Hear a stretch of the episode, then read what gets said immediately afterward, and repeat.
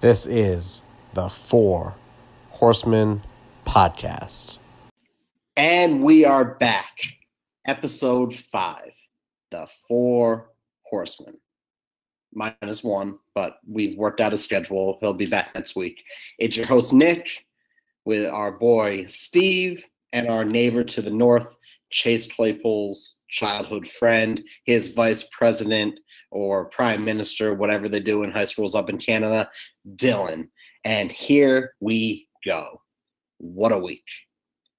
Absolutely. What a week. Uh, before we begin, kind of housekeeping, we are on iTunes. Subscribe, rate, five stars. We have five reviews right now. Four of them are five stars. True to form, someone gave us a three-star. We are four and a half stars right now on iTunes. So let's get that back up to five, even though the stats won't uh, help us out there. Cat's climbing on stuff.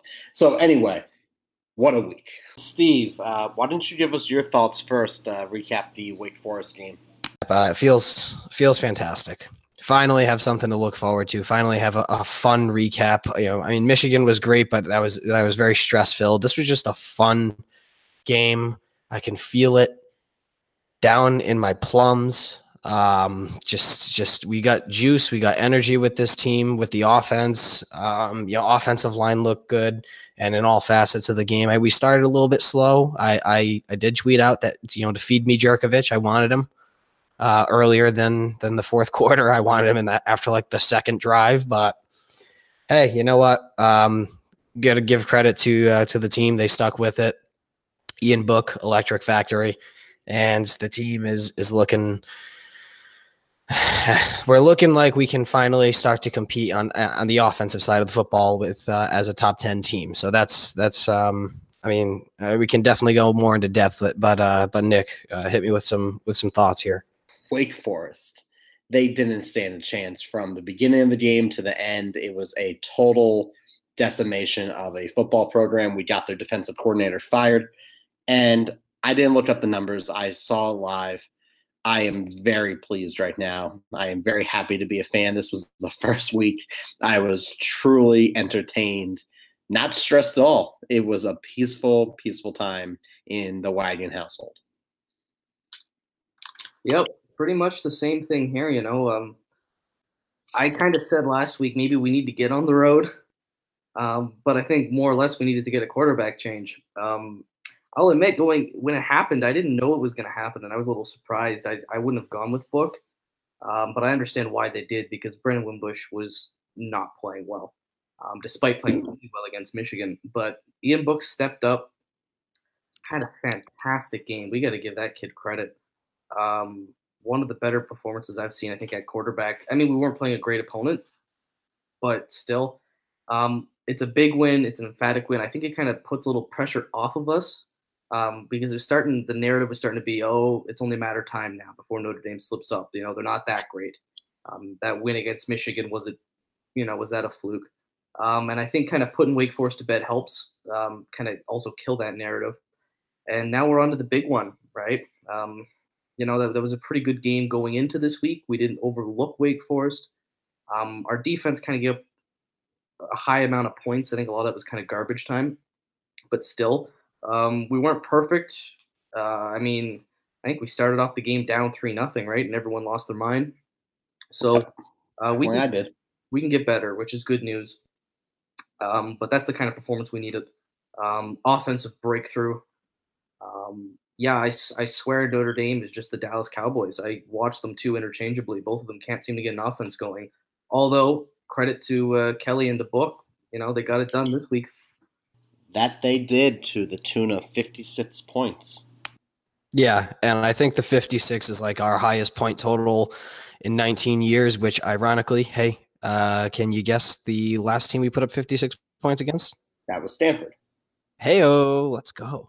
Um, so yeah, I mean, I, again, you know, it, there's just a lot of optimism. I'm not worried about us giving up a bunch of yards and a bunch of points. A lot of that was pretty much garbage time. I mean, we knew at halftime that we had this game in the bag. And at that point, um, you know, you're not attacking as much on defense. It's more of just don't give up the big play and, and don't let them back in it. So I'm not worried. Uh, you know, I think we, our defense still played great. Offense played great. Special teams played great.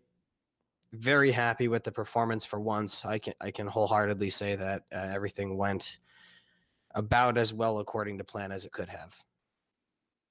But now just to, just to make that point abundantly clear, it's part of it is Ian Book being able to be a more uh, vibrant passer, but also you have to think the confidence levels of him, they're up. He is three and oh as a starter. Technically, he came in at halftime against uh, L S U for that game. But he, I know the joke I make, he's the most proficient scorer in Notre Dame history. But when you look at it, he's more confident. He feels more comfortable playing football. And as a quarterback for a football team, that's what you need. Into detail about how Wake Forest's corners uh, played press and then they went soft, so that opened up the pass game even more, running those underneath routes. Uh, we could even talk about how our running game is a, a four-headed monster with Williams back this week. But what we really should talk about is Notre Dame going back to the single wing, uh, from running four running backs out there using a combination of Book or Wimbush. We You have to have all of those running backs on the field and let the center decide who he snaps it to every play. Stanford would not know what's coming. That's my statement. I am leaving it at that. Notre Dame, come back to the four horsemen, run the single one. Yeah. Um, I, I think we should be kind of careful with, you know, fully trusting Book because, like I said, after the Michigan game, Brandon Wimbush could suck again. It turns out he did. I mean, Book wasn't great last year. There was he threw a lot of picks. I mean, he was great in the L S U game, but even then, you know, there's a few balls. Um, so we're not going to act like Book is the savior of this program. No, that's Phil Jurkovec. Yeah, that will be Phil Jurkovec um, for sure, who almost threw a bomb for a touchdown. Um, I I touched on this uh, multiple times throughout the week, and that that pass, the incomplete pass that he threw, went fifty yards in the air, and it was the best incomplete pass I've ever seen. There was a, a bias at all. It, it was it was beautiful, but we'll get to that later. Um, you know, I, I really don't want I want to put a, a put a bookmark on um on the, the game and really just say, you know, it's good to see Notre Dame can score points, and uh, we're gonna move forward. But before we move forward, let's talk about Phil Jurkovec. I know a lot of us have some opinions on him. So here we go. Steve? Good old Phil Jurkovec.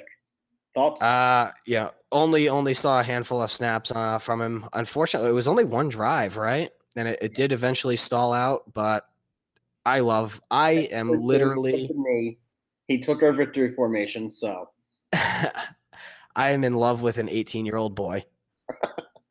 I I am head over heels. I'm I just I just want to give him a big hug and maybe a big smooch on the on the on the on the cheek consensually, but I am I I'm just absolutely smitten by Phil Jurkovec. He's going to be the yeah. next Baker Mayfield, except without the whole Browns thing.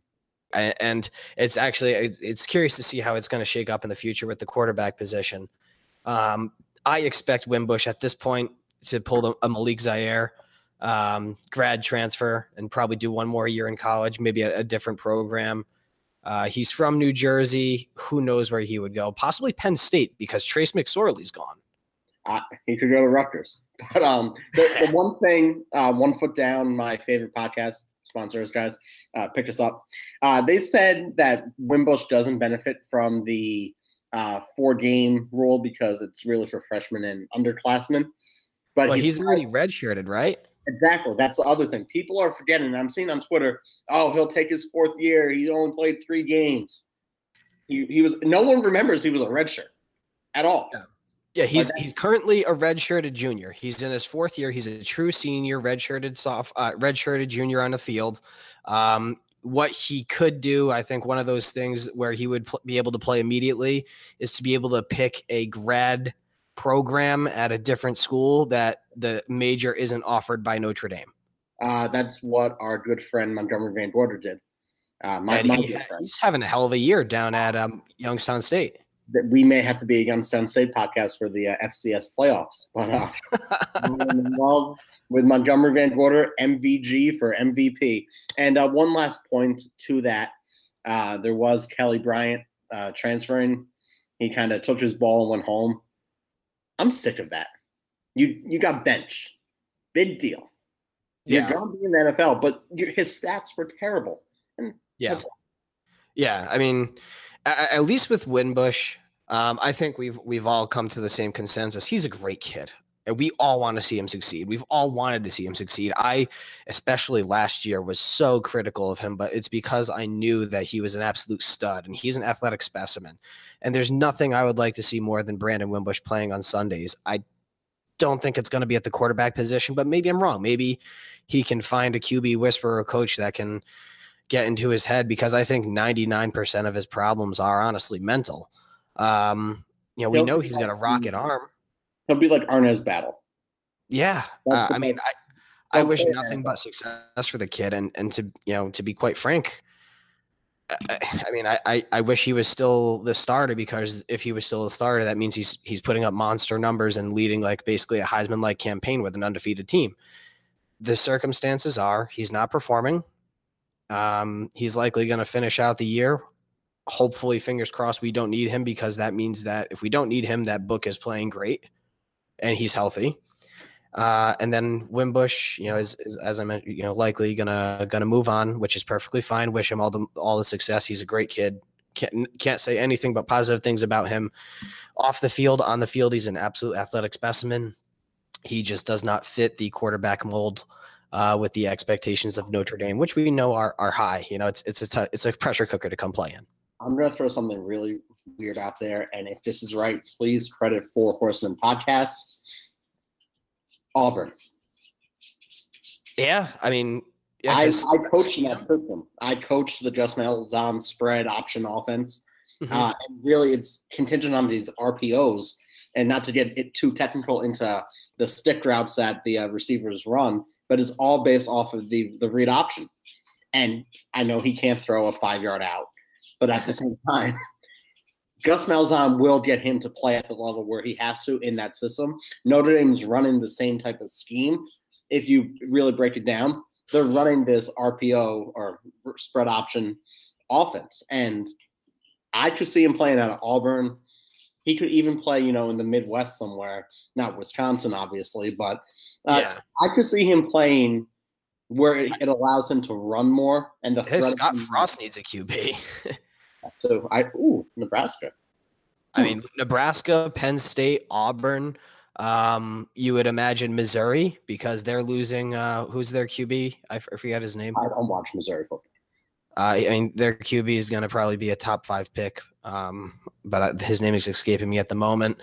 But yeah, I mean, they're he, he's a legitimate Q B, I think. Um, I just, I just don't think uh, at Notre Dame he it's going to work out. Um, it is what it is, though. We got Four Horsemen right now. I personally have four. Uh, you know, we're going to do a little bit different style this week. We're going to go back and forth here. Uh, First, uh, my fourth horseman, number four, was the kicker for Wake Forest, actually. Because he's a media darling. He's a freshman. Um, I feel so bad for that kid. Um, for the brand. He, he stood on the sideline when they were supposed to be kicking that field goal. He runs out. Jess, uh, Jess, Jess Montana on one foot down. Uh, sub Jess. Did this like play by play of the that play, just broke it down. The kid had nineteen seconds left on the play clock when he sprinted out there. That's the fastest a kicker has ever run on the field, and he just blew it. And I mean, they did go for it seven times against B C. You figure they would go for it every time against N D because they're an underdog at home, but. Poor kid. You get the fourth horseman out of pity this week. What about yours? Um, well, I will point out Notre Dame and kickers, man. What do I tell you? Um, but uh, my fourth uh, horseman this week is going to go to uh, Drew Tranquill. Um, I, I'm just fascinated with this guy. He's been so good for Notre Dame. Um, this week he had eight total tackles, six solo. He had a uh, one and a, one sack and two tackles for loss. Um, pretty impressive stuff. He was flying all over the field, made big plays and big moments. So number four for me is Drew. Um, but it could have gone to a lot of guys. I thought uh, I thought we played well today. Or and uh, Steve, who's your fourth horseman? Uh, Chris Chris Fink Finky. I don't know how that. How so do you funny. say it? Is it I, Finky or Fink? I just yell, catch the goddamn ball. uh, I don't know. He made some future plays Patriot. on the future Patriot. We'll call him future Patriot. Absolutely a future Patriot. Unfortunately, uh, I'm not sure if that's racist or not, but. Chris, you are allowed to live in my house. I have a lovely couch. If you're allergic to cats, we'll figure something out. so, um, yeah, I mean, he, he made the plays in the special teams. He had the the punt return, which just about went to a touchdown. Uh, he brought it with uh, inside the five, and then we scored like two plays later uh, on the punt return. He had, um, let's see, he had four catches for forty-one yards. A couple of those catches, a- after he makes catches, he is one slippery son of a gunman of our team, and I'm excited to see now that we have a quote-unquote passing attack uh, to see how he's going to start to shape up uh, coming out of the slot. And just one more thing on on Chris, uh, we have I have my friend Brad. He uh, breaks down draft profiles for uh, this website that escapes my mind. We'll have Brad on before the end of the season to talk about Notre Dame's receivers. But uh, the first game, I was talking to him and I said, "Watch ten, like do a do a breakdown on ten," and he said he fits the mold of a of a Patriot receiver, not just because he's white, but because he plays that gritty style of football, and uh, like like an Edelman. Yeah, no, he's a, he's a shifty little son of a gun, and he's definitely gritty. And if there's anything that this guy over here loves, it's it's grit. All right, third horseman for me this week. Uh, no surprise, we've been on the Phil Jurkovec train uh, for a while now. He's my third horseman. He got time on the field. He didn't look the best. He, it's Phil. He's going to be great. He was Mister Pennsylvania, and he just is going to be a stud out there. That's all I have to say about Phil. Dylan, who's yours? Well, not a quarterback who went oh for two, that's for sure. But, uh, but there were two go- pretty incomplete passes, let me tell you that. And he ran the ball, dove out of bounds very unnecessarily. He's going to be I, – we're, I know I'm uh, crowning him the next coming of – Uh, you know, Joe Montana, Joe Theismann. Uh, but at the same time, he's going to be that quarterback who is a game changer. Well, I don't know when, but he will be in a game, and you'll be thinking back to this saying, hmm, who said that he was going to be the next coming of the greatest quarterback to ever live? Right. Well, I, I'll, right. I'll give you that. I mean, he's a physical specimen too, right? Uh, who's your third? He's on track, yeah. I went with – the big boy, Alizé Mack. I thought he had a game, uh, partially because of Book. He was targeted finally. Uh, but this is a kid who's supposed to be a really talented tight end who could go high in the draft, but he's never really done anything at Notre Dame. He was a five-star recruit, um, and he missed the year with academic uh, suspension, but he broke through today. He had six receptions for sixty-one yards. That's six point two average, and uh, it seemed to be a big moment in the game. I can at least think of two off the top of my head where uh, Book kind of made a nice pass to him, made a big play for a first down. So, um, yeah, I'm going to go with Alizé Mack. Love him. Tick-tock. Uh, Steve. Steve, uh, you said your third horseman was Jafar Armstrong. Uh, we had a little bit of a mishap in our recording, but why Jafar? Electric, uh, making plays in the passing game, obviously the running game. Eight rushes, ninety-eight yards. That's that's an average of twelve and uh, twelve point two. Two rushing touchdowns. He also caught a couple passes uh, for like, I think fifteen yards. So over a hundred total yards on the day, two touchdowns. Um, and he didn't touch the ball that much. And, and he was uh, obviously very effective when he did grab the ball. So he, uh, he proceeds to be very, very, very good. And he is a one heck of a unique back with his ability to, to, you know, obviously run and then move outside as the wide receiver, his natural position, to catch the ball and makes plays. So now what do you think with uh, Williams coming back? It, I mean, I like the Thunder and Lightning um, style. The I definitely think uh, he'll still get his uh, touches. And uh, but at the same time, Williams is exactly like him. I mean, Dexter's electric. There's no, there is it is inexcusable if Dexter Williams does not get fifteen rushes, rushing attempts per game. Right.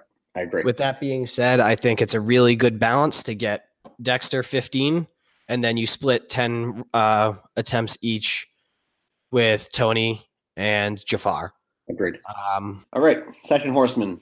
Uh, again, I think this guy's been the horseman every week. This week I'll have to go back and look at the end of the season. Uh, Jafar Armstrong. Really nothing that Steve didn't say. Uh, Jafar, second horseman. He's a stud. Go Irish. Yeah, um, same for me. Uh, Jafar Armstrong. Um, I thought he was great. Um, like like you kind of touched on, he's just really fast. He's really shifty. Um, but I am a stats guy. You're an eye test guy, which, you know, I I suppose we all are to an extent. But I like to look at the stats as well, and he's got those going for him. So eight carries for ninety-eight yards. Get this, twelve point three yards per attempt. That is absolutely insane. He was breaking through defenses. Steve? Horseman number two, moving on to Drew Tranquill.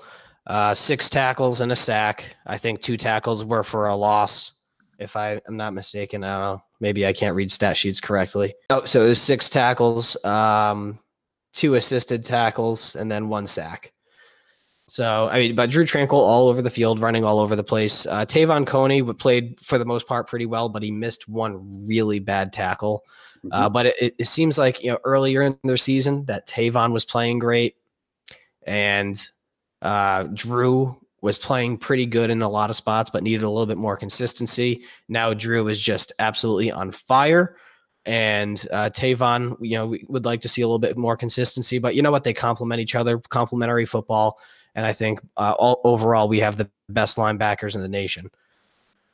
I agree. Um, all right, number one. Uh, we all know who everyone's number one's going to be. Uh, I'm not surprised. It's Ian Book. He accounted for five touchdowns. Five. That it's insane. I, I hope that stat's right. Uh, he had, what, two passing, three rushing uh, touchdowns, I believe? Yep.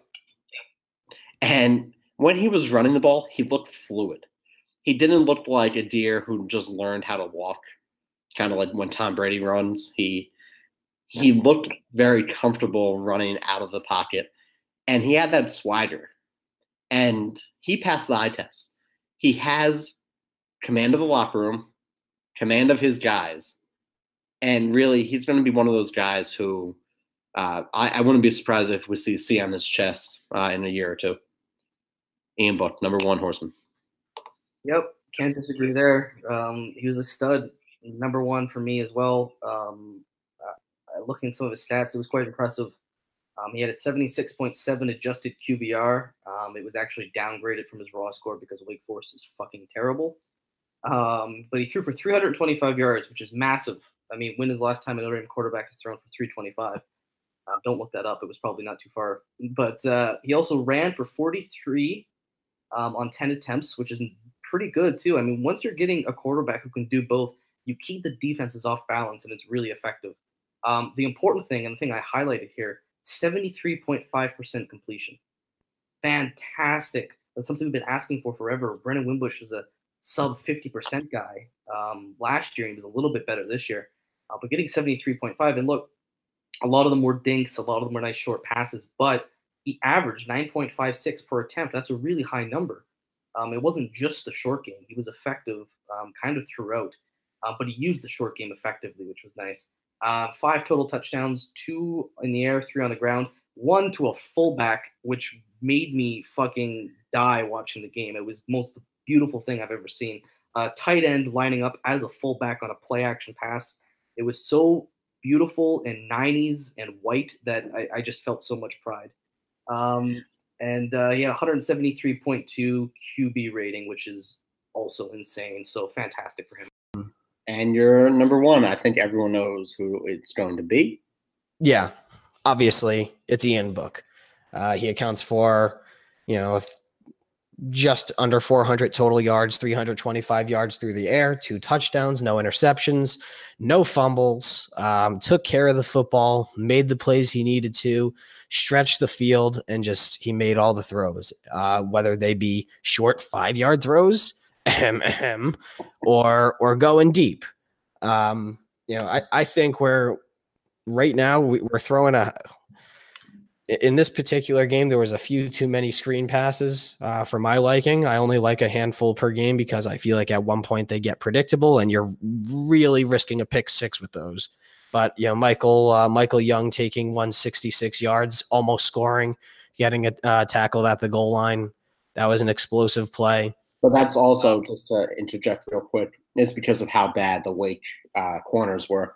They they were playing, if you watch it, they were playing real close like press coverage uh, for the majority of the game, which if you're going trips and you run, I, I didn't watch the uh, the tape over, but you go trips, you go, you know, uh, you know, doubles out there, spread it out.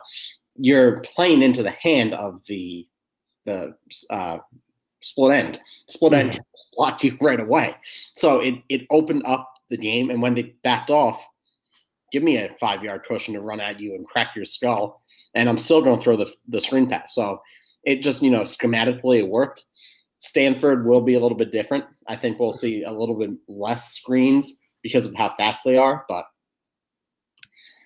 yeah, no, absolutely. Um, it, bottom line is the offense had life, and we went from averaging twenty-three points per game, and we we jumped that up to fifty-six this week, our highest uh, point total in almost two decades. So, very, uh, you know, it's against one of the lower end po- uh, Power Five teams with Wake Forest. Uh, even though they've had one heck of a program the last couple of years, and they've been building, they're kind of going through some transitions right now with a true freshman quarterback and a, a really uh, down secondary. But all things considered, um last two three years Wake has been pretty good. We just happened to come out this week and play electric, so obviously very happy about that. All right, uh we got our opponents this week. I just did the math. The Notre Dame opponents on the year are twenty-seven and nineteen. Uh it's okay. Uh running through them all, I know that we've been chopping them down each week, but figured we have a little bit of time, might as well go through all of them. Michigan, three and one. Uh, they played Northwestern this week, uh, another one of our opponents. Ball State, not great, guys, one and three. They go in to play uh, Kent State this week. Vanderbilt, two and two. Play Tennessee State, should be three and two after the game.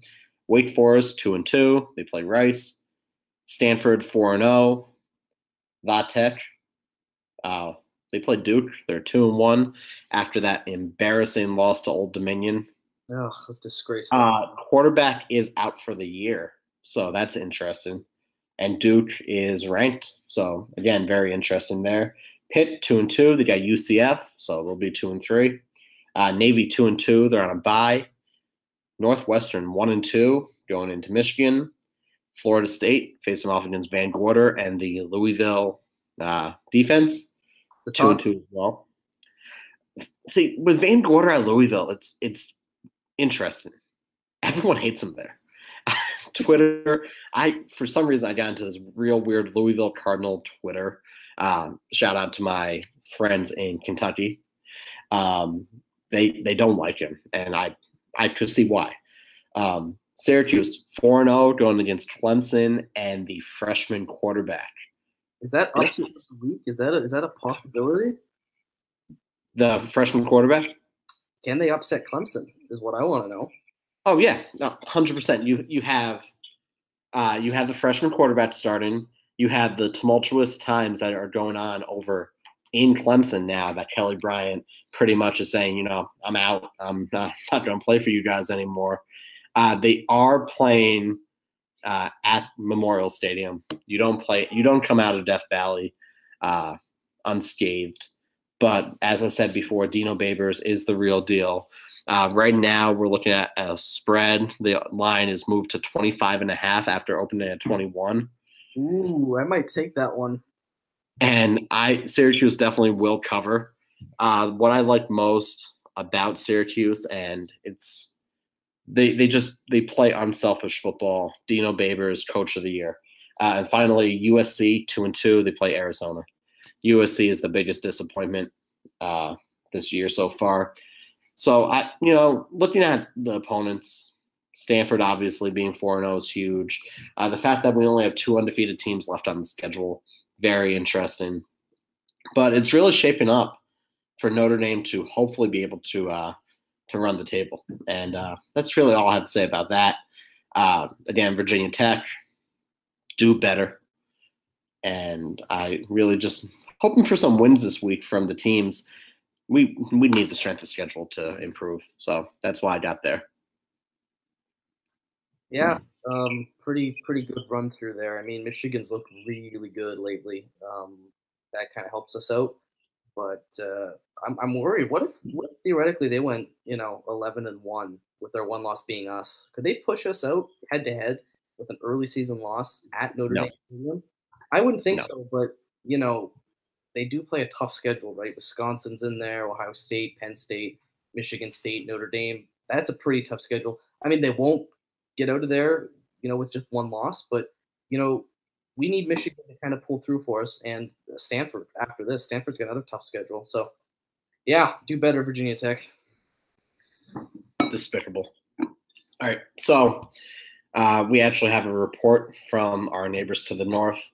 Uh, word on the street is there has been some rumblings with Chase Claypool's childhood friend, and uh, we're going to catch you up there. Uh, so, Dylan, uh, what are you hearing up there in the uh, the great north? Well, I thought I recalled on my childhood memories, and I thought I could tell you guys a story, actually, of me and my childhood neighbor, Chase Claypool. Um, so me and Chase, uh, we used to talk about making it big in America. It was a, it was a really big thing. Um, it was our dream to play. Um, he wanted to play football, and I wanted to cover him and talk about him playing football. That was our dream. But we knew that if we were to ever make it big in America, we would have to get rid of our uncivilized and uncultured Canadian accents. Um, but before that happened, we did have a conversation once. Um, we were at a Tim Hortons um, in Canada, and our moose were parked outside. So we were just sitting down enjoying it. And I'll kind of give you a, a, a, a narrative of how it went. So I keep in mind here, this was way back when, before we learned how to speak properly.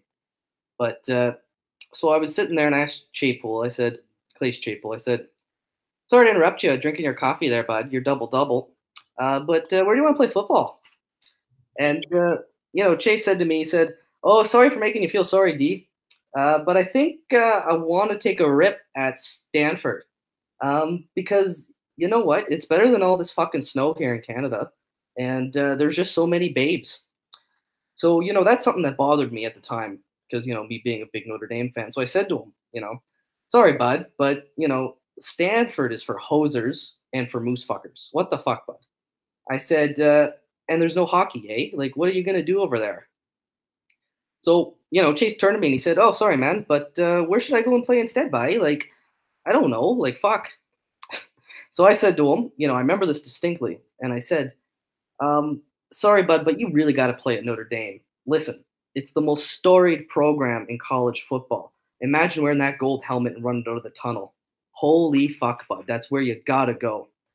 And uh, that's actually how Chase Claypool decided to play for Notre Dame. Um, I convinced him to um, because Stanford is a joke. You know, they have no fans there. Their, their mascot's a tree. And I told him this. So, you know, look for him Saturday. Um, to prove himself right by listening to me. And you guys can all thank me after he scores three touchdowns. Well, that is, I, I've learned a lot today. First, I've learned that Canada is Southie in Boston yeah. with how they talk to each other, just with a lot of sorries. Sorry. Uh, was that a good Canadian accent? But anyway, you know, that, that that's a... I, I, Chase Claypool, childhood friend. I am speechless right now. Um, but moving on, Stanford. You're saying three touchdowns from him. Yeah. And really touching on them, I don't understand.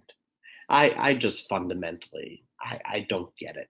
They have a tree as their mascot, which is weird. it, it going off of hockey, it's like the, the Flyers grit mascot.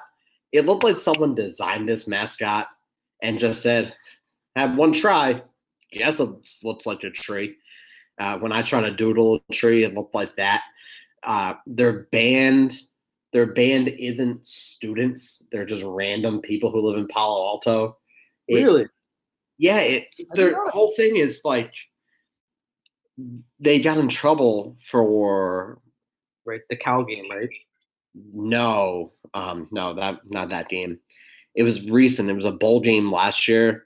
They made fun of a college like really bad. I, I wish I had more details, but the Stanford band's so insignificant to me. But because they're just a bunch of non-students, just people living vicariously. It's a it's a weird band. Um, and they have Bryce Love. And not to be mean, this is not meant to be mean at all. Bryce Love is the most overrated player in college football. I don't – put that on your bulletin board, David Shaw.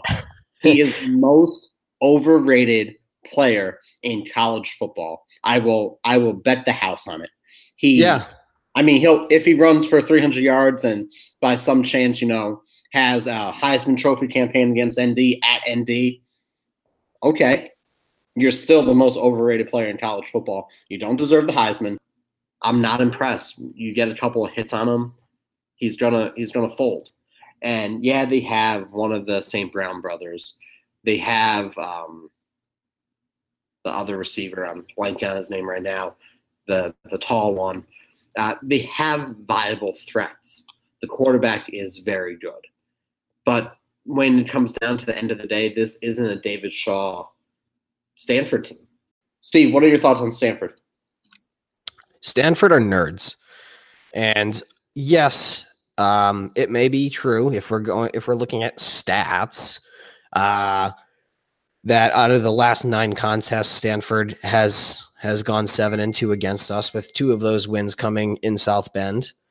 Um, but they're nerds and their rush defense is not looking good at all. They look pretty porous. Uh, this is not one of the better defenses that has, has come out of, um, you know, you know, Palo Alto in a, in a in a while now, and their rush offense, even though they have Bryce Love now, mind you, everyone's obviously stacking the box against them, but they're only averaging three point three yards per carry.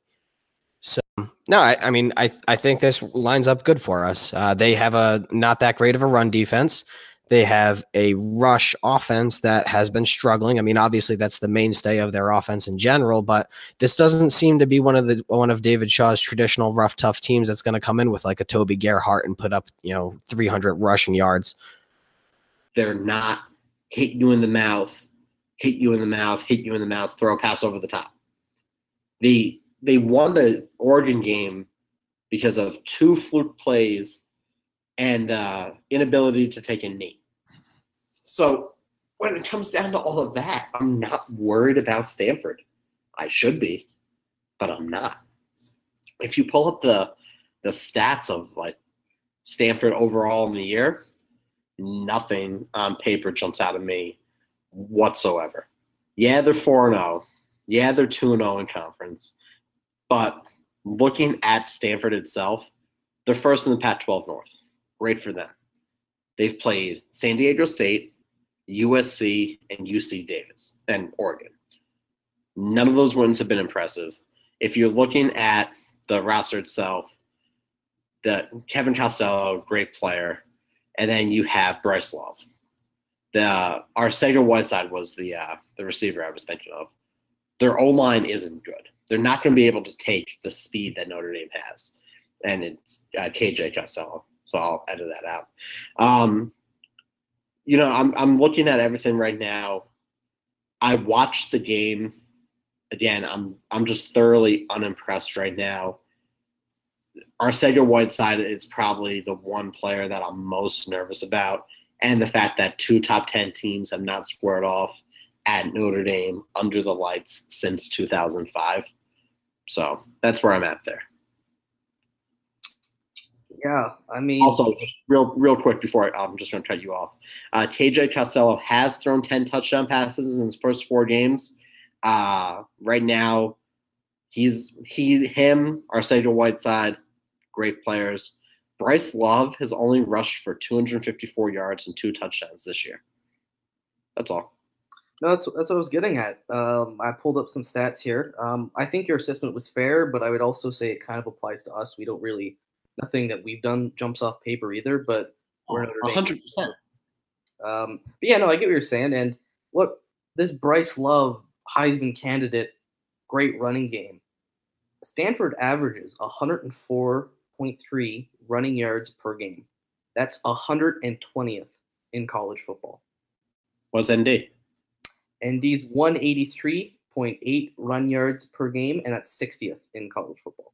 So we're still early on. Um, offenses are kicking in, right? Yeah, fucking Appalachian State is still in the top five of efficiency scores. Um, but it doesn't – I'm not I'm not scared of Bryce Love. Uh, maybe it's because teams are really overplaying them in the box, but I there's not much there to suggest that Notre Dame should be too worried. Our front, our front four, our front – you know, what do we play, six with two linebackers there? That's really good. We're really good against the run. Um, but just to just to trade you off real quick, if you're stacked in the box against Bryce Love, that means Arcega-Whiteside, K J Costello should light it up. Exactly. Yeah. They're not, they're not lighting it up to the no to what you should see. You should see them putting up, you know, a seventy spot on U C Davis. So it, it's one of those things where everyone, one hundred percent guarantee, Barstool College Game Day, love Barstool, Viva, um, E S P N Game Day, they're all going to pick Stanford. You think? Maybe Kirk Herbstreit will come around to N D eventually, but yeah. Stanford will be everyone's pick this week. Notre Dame's a five and a half point favorite in the game. Uh, it's moved from four and a half. Okay. So one of those, it, it's one of those things where, yeah, it may be a close game. I don't think so.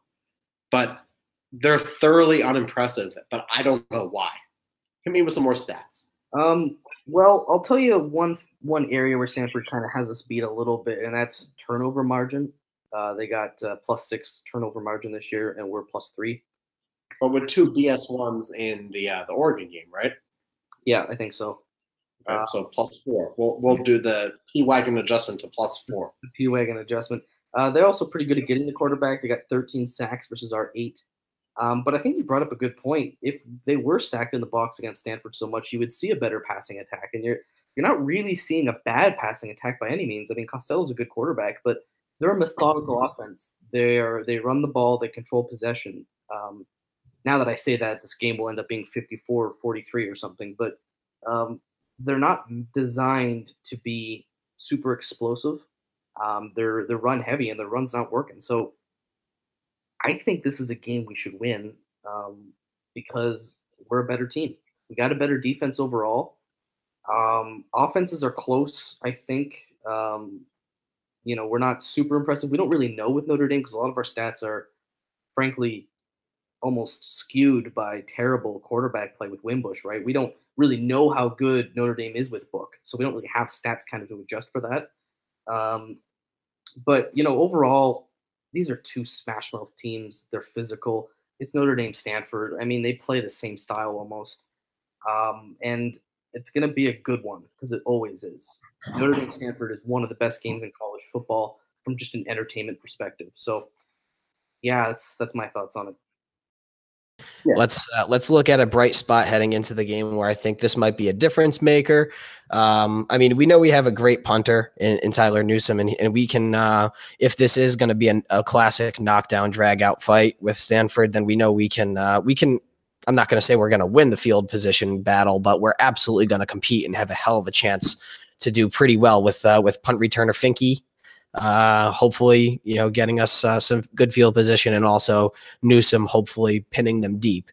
But more importantly, in the red zone last week with Book taking over the offense, Notre Dame went seven for seven. That's the first time that Notre Dame had gone seven for seven since October twenty-ninth of two thousand eleven. It's been almost, it, it's been seven years.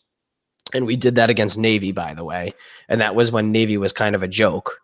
That was, you know, pre-Clausen years when they actually started competing with us. But again, let's not trigger ourselves. But yeah, I mean, we were we were efficient. We took care of the football, and I think that's what it's going to take at home against this Stanford team. Uh, you know, last thoughts that I have really, and N D should, in all intents and purposes, win this game. We're still eighth in the nation. I get it. There's teams that are outperforming other teams. L S U has somehow made a resurgence into, I believe, the top top seven. So my number Stanford. two. Your number, Dylan's number two. Yeah. But when you when push comes to shove, there's no there's no reason I can think of that Notre Dame loses unless they say, you know, Notre Dame, all the penalties drove against Notre Dame. They get a Pac twelve crew. Uh, you know, it rains in South Bend for five days, so we have to run the ball every play, and that plays into Stanford's hands a little bit more than ours. But we have Dexter Williams back off a four-game suspension. He's a different player than he was in the spring. I think he's going to be good. But you have him, you have Jafar. I tongue-in-cheek made that joke in the beginning uh, that we should run a single wing. But at the same time, why not run a wildcat? Right, right. I know it sounds crazy, but why not run the wildcat? You know, put a two running backs back there. Run, run a read option off of that. Don't throw. By no means throw the ball. Run it with a, a jet sweep, uh, a little speed option. I know this sounds like N C double A thirteen. Uh, I'm playing that right now. I'm using E C U. I've won a national championship already. Uh, beside the point, um, you you have the speed. You have to use it. I love that we're you know taking risks near the red zone, but run the ball. You have a fullback. You have three, four viable running backs, and you have two mobile quarterbacks, three mobile quarterbacks. Sorry, Phil. Um, so with that, there's no reason that you can't game plan for whatever Stanford decides to throw at you. So with that, my prediction, Notre Dame thirty-one, Stanford seventeen. Wow. Yeah. Um, I think that's pretty, pretty decent there, P. Wagon. Um, another thing is we're at home. Notre Dame's good at home. Um, there is a narrative by some fans that I won't mention um, that just Kelly can't win the big game. And he's lost big games, don't get me wrong. But I tweeted his record against the rivals at home is ten and five, the Big Four, uh, uh, U S C, Michigan, uh, Stanford, and Michigan State. I picked those four because of quality reasons. ten and five at home, and two of them came in the season where we won four games. Right, that Stanford game probably shouldn't have been a loss. That was, I mean, by far our worst team ever, and we really should have won that game. Um, and then that same year we lost to Michigan State. Um, so really, you know, Kelly's good at home. Um, Notre Dame is a good home night game. When's the last time Notre Dame's lost a night game at home? You know, not counting that twenty sixteen season. Like, two thousand five U S C N D, I would have to say. I- I'm sure there's been a few since then, but like the the point is Michigan, twenty twelve, twenty fourteen, twenty eighteen, U S C, twenty fourteen, or twenty fifteen, twenty seventeen. It's like every time we're at home against these teams, we beat them. Stanford, twenty twelve. Um, Notre Dame's good at home. It's a good atmosphere. Um, and I think that's going to be a huge factor into the game because Notre Dame and Stanford tend to go back and forth with who's at home tends to win the game, although Stanford got ahead of Kelly early on when he, when he came there. So, um, yeah, it's it's going to be a good one. I don't know what to think of it. It's hard to kind of think of a score. Um I'm going to say thirty-four, twenty-four. Okay. Um, yeah, it's a ten-point gap. I think that's fair. Um, that's a little bit higher scoring than I was thinking going into it, but you took thirty-one, so I couldn't I couldn't take the same number there. Um, but, yeah, I think we'll win thirty-four twenty-four. Um, yeah, I think that's a decent score. I think it kind of represents the home field advantage. It represents the talent advantage that Notre Dame has. Um, and it, it it should represent how the way the season goes for us. You know, this is if you get through this game, you might be in the college football playoff. Think about that. Oh, I will think about that, Dylan. Steve, what do you think? It's uh, I'm feeling good. I'm feeling confident. I'm not going to get overconfident because uh, God knows I'm a Notre Dame Fighting Irish fan, and I know all too well what it's like to have your heart literally ripped out of your chest and then pooped on in front of your eyes. But I'm feeling, I'm feeling like we uh, are absolutely, absolutely going to uh, control the trenches in this game. We have uh, an offensive line which I think is is chomping at the bit now with uh, a quarterback behind them that can start moving the ball and, and really opening things up. I'm going to go with uh, Uh, geez. I'm going to go with maybe twenty-four thirteen Notre Dame. Love it. One one thing, I guess I'll take the host role for a minute from you. Mm-hmm. Um, tell me what you think this rivalry means, uh, because we play for the Legends Trophy, whatever the fuck that is. Um, but is this is this a rivalry you like? Is this a new rivalry? Um, where do you where do you see it among the Notre Dame rivals? Uh, what is, like what does it mean to you? Um, yeah, and kind of give me your thoughts on that. To be honest with you, not much. I, I, it could be because I'm from the East Coast, but when I think Notre Dame rivals, I think U S C, Michigan, Boston College, Navy, Michigan State.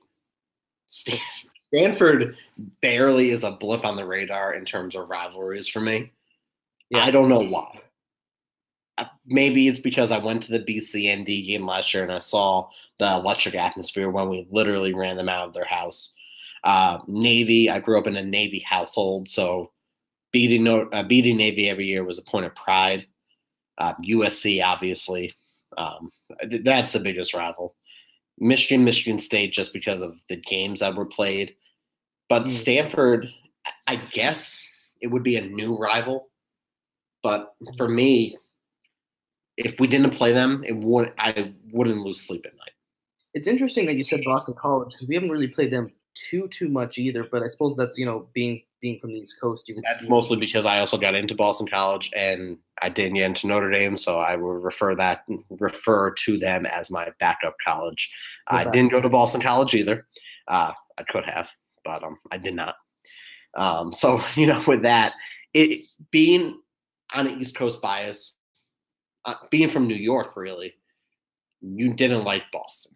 Boston was the devil, the evil empire, even though you thought the Yankees are the evil empire. And when Notre Dame played Boston College, it was always a whooping.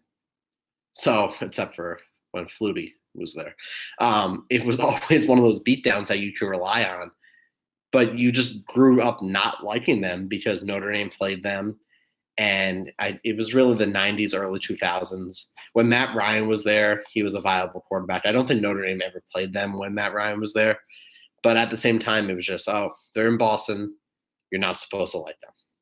Yeah, it's funny. I don't think you mentioned Purdue at all, which I think is hilarious because I don't think anyone outside of the state of Indiana gives a shit about Purdue. And most of Notre Dame fans don't live in the state of Indiana. So it's really funny when you see people talk about, like, their rivals and they they down talk Purdue and Indiana. And it's like, we don't care. That's not the only good thing in West Lafayette is the road out of there. So like, I for, I forgot Purdue was a team. Uh, but isn't it kind of I don't I don't from my perspective, Notre Dame's rivalries have more been about respect than hatred. It's a, it, maybe it's just the way our attitude is towards other teams. But really, other than U S C and Michigan, most of those rivalries are kind of like with some respect to each other. Like with Michigan State, it was for keeping us on their schedule. When Michigan tried to boycott us um, from all the big the Big Ten teams. Um, Stanford is just a very respectable school like Notre Dame. The Navy, I mean, no no need to say anything there for the respect we have for them. Um, maybe not so much Boston College, but like I don't really have any ill feelings towards Boston College. Notre Dame doesn't have a hated rival. I mean, I personally don't like U S C. So that's where I'm at. Uh, you know, I, I always end this with cautious optimism. Uh, but, but let's win this Legends Trophy. Uh, again, Notre Dame, hammer N D, five and a half point favorites. Uh, bet the under. Uh, the over hit, by the way, last week. Just thank you, everyone, for listening to me. And uh, any last words before we go into Stanford? Or Stanford comes to us, but we go into the Stanford game. Silicon Valley is for nerds. Go Irish. Go Irish. And uh, other than that, that's all I got for this week. Go Irish. Yep, go Irish.